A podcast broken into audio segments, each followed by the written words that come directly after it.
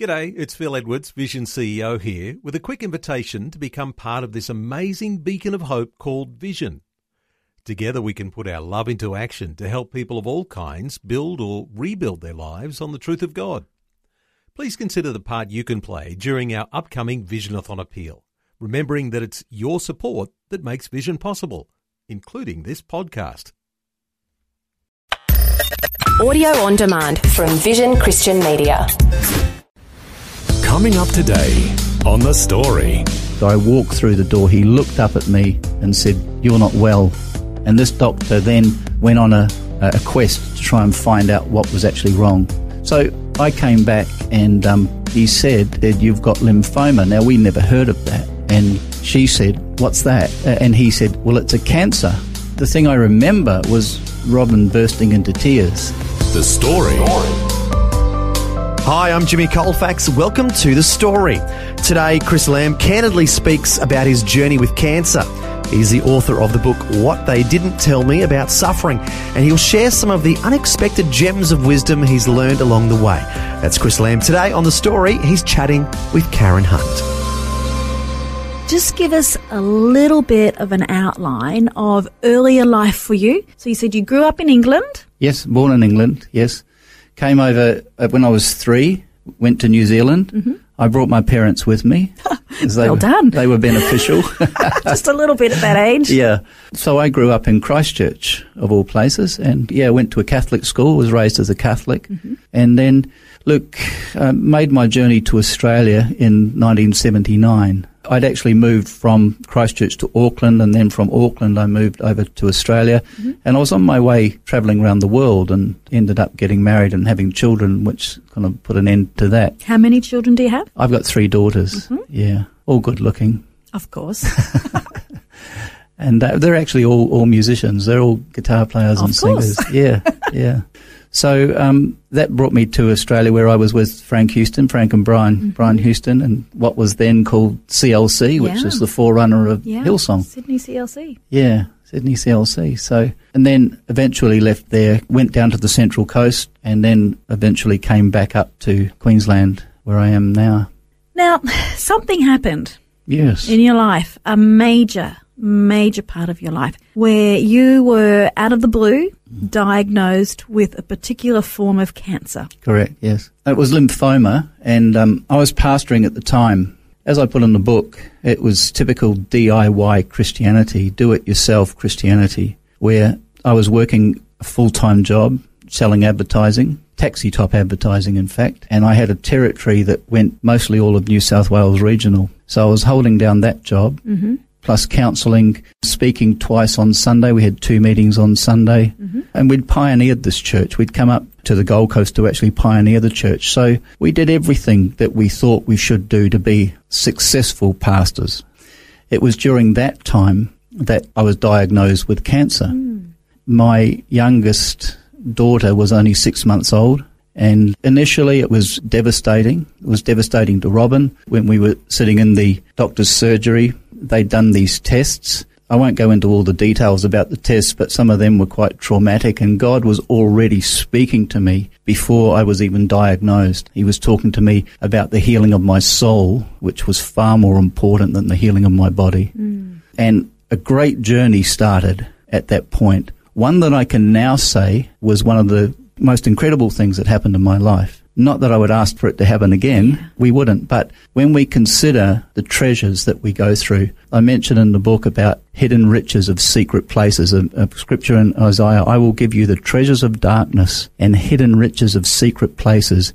And as Christians, often we don't understand what God is doing and the treasures that are there in these dark times that we go through and these deep valleys that we go through. And one of the things that I learned, and in retrospect I see this very much, is that we as Christians who believe in God and believe that He's a good God always want God to deliver us out of the situation. Our trials come, our sicknesses come, and immediately we see this is not of God. We discern it ourselves without asking God, and we want to be delivered out of the situation. And there's so many prayers. People come and pray for us. We're on altar calls and prayer lines and we're praying that God will deliver us out of that situation. We don't want to be here because none of us like trials. Hmm. None of us like the hard times that we go through. But what I learned is that more often than not, God wants us to find Him in the trial instead of getting Him to deliver us out of the trial. And He is the shepherd that walks through the valley of the shadow of death. And He is the one that shows us where these treasures of darkness are. And often while we are all the time crying out to be delivered out, we miss the treasure that is there at our feet and what we're going through at the time. That was one of the greatest things I learnt as I came into this. As a pastor and a senior pastor at that time, I'm interested to know beyond your family, how did your church family respond to the news? Many of them were confused. Many of them were very gracious. But what I had to do, I, I tried to keep going as long as I could while I was on chemotherapy. They put me on very, very quickly onto chemotherapy. Four large doses of, of the stuff because the doctor said I was um, young enough to be able to handle this. He was a great hematologist, in fact, and uh, he hit it really hard, which I'm glad he did. So it had its effect on me. So not only the cancer, which was in my chest, in my mediastinum area, and my breathing was lacking, and I had pains in my chest, and that's what alerted me and took me to the doctors in, in the first place. Ah. The first doctor dismissed it and saying that it was um, just muscle spasms. He did all the tests and it was just muscle spasms. The second doctor, I walked in a few weeks later and he, he looked at me, and this is how I start the book, by the way. It, it starts off with the words, You're not well. Which could mean all kinds of things. It could mean all sorts of things, but I hadn't even addressed the doctor. I walked through the door. He looked up at me and said, You're not well.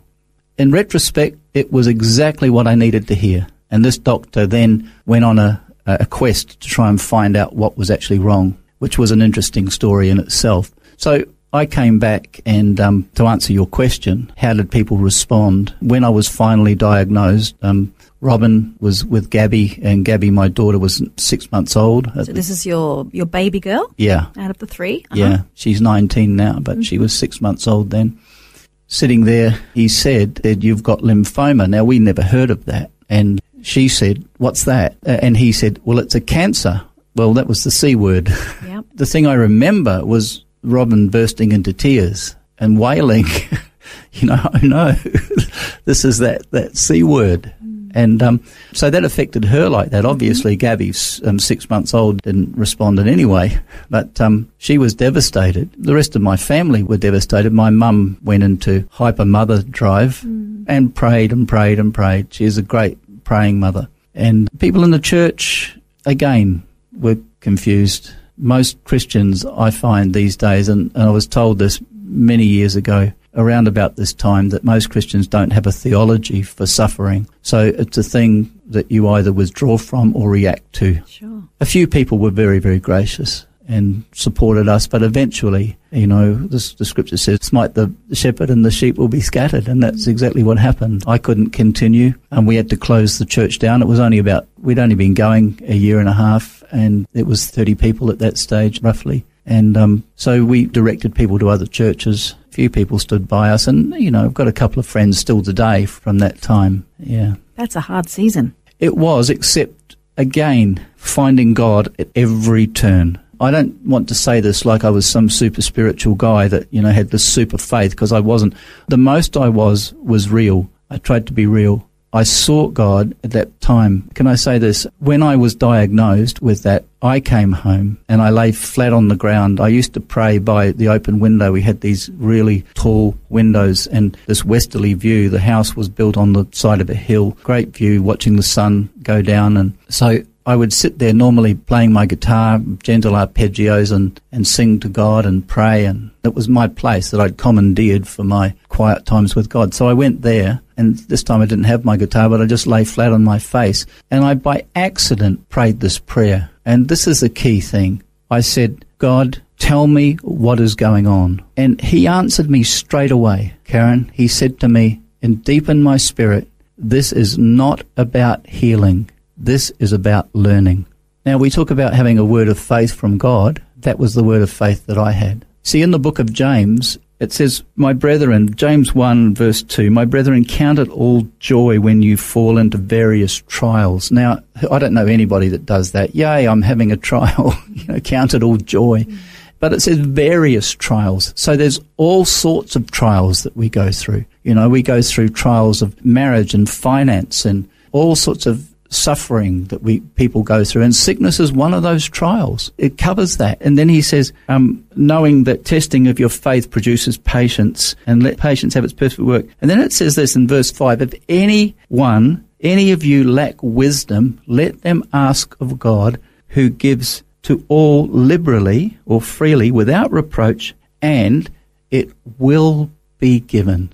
Now, without a shadow of a doubt, every time somebody prays this prayer correctly, God will answer. The problem is we don't pray the right prayer. And if I can explain this, by accident I prayed the prayer, Lord, show me what's going on. Instead of praying what people normally pray, and what I would have probably normally prayed, what should I do?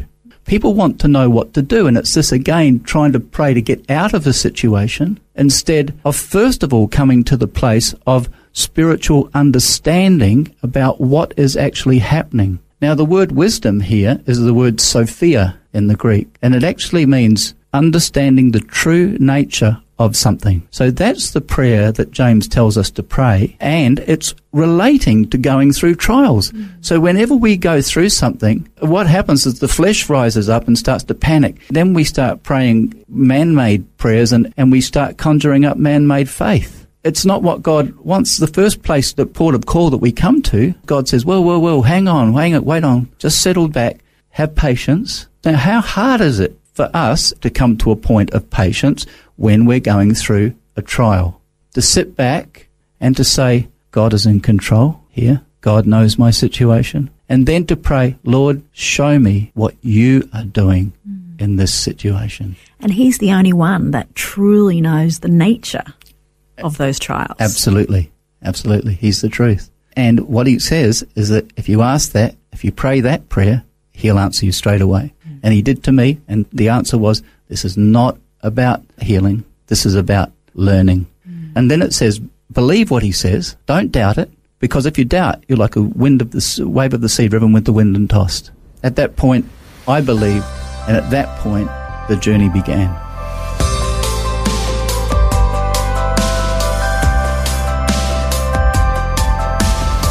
You're listening to the story. Today, Chris Lambe is sharing about his journey with cancer and some of the spiritual insights he's learned along the way. Back with more of his story when we return. The story. If this program has highlighted something you'd like prayer for, we'd love to pray for you. Call 1 800 Pray For Me. That's 1 800 772 936. It's a free call or text 0401 132 888.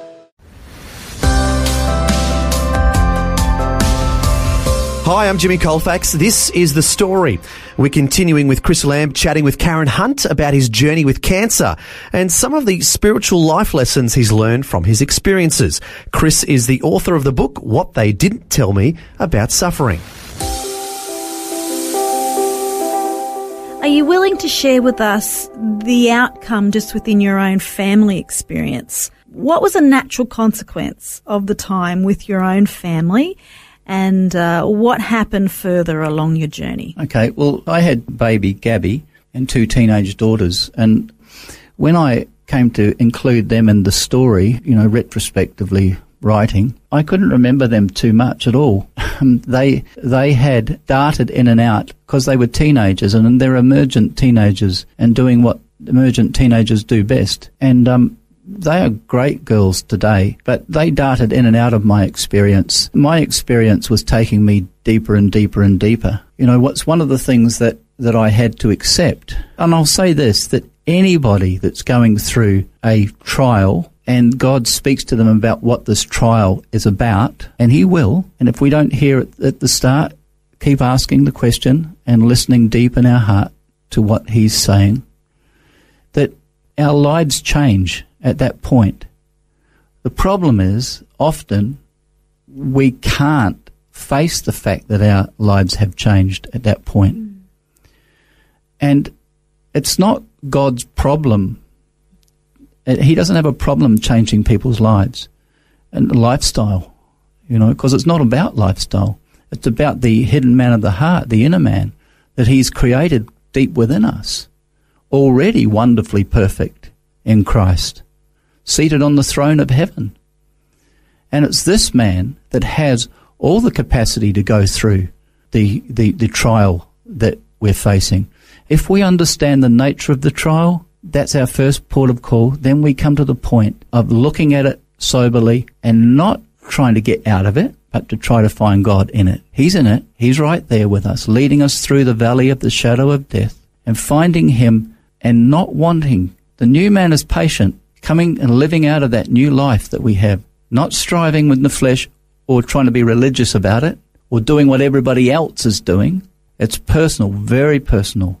And God will lead us personally to come to this point where we can sit back. You've got to accept that, okay, in this time, I'm going to relax and let God do his work. So, Chris, 18 years ago Yeah. was when this new learning Yeah. began. Did you ever imagine in that time frame that your marriage would come to an end and that you'd still be alive 18 years later to be sharing your story?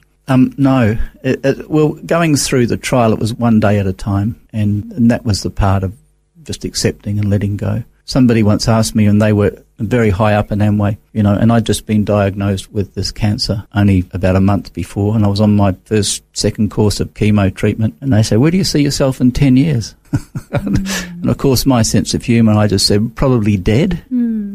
And they couldn't handle that, you know, mm. because that didn't fit in with their marketing philosophy. You mm-hmm. know, I mean, I was being facetious, but I didn't know whether I would or not. It was one of the things that I had to accept mm-hmm. that the life of God is beyond this life, and God doesn't see so much in temporal terms; He sees in eternal terms. So I, I never imagined what the outcome would be. I didn't know that Robin would eventually leave. It was very, very difficult for her. She was only a relatively new Christian when we were married, and it wasn't long after that that we were thrown into the deep end and pioneering this church. And then she had Gabrielle. So it was a lot that she had to handle. Sure. And she was a lot younger than me. And I wrote a passage in the book about her called The Weeping Angel.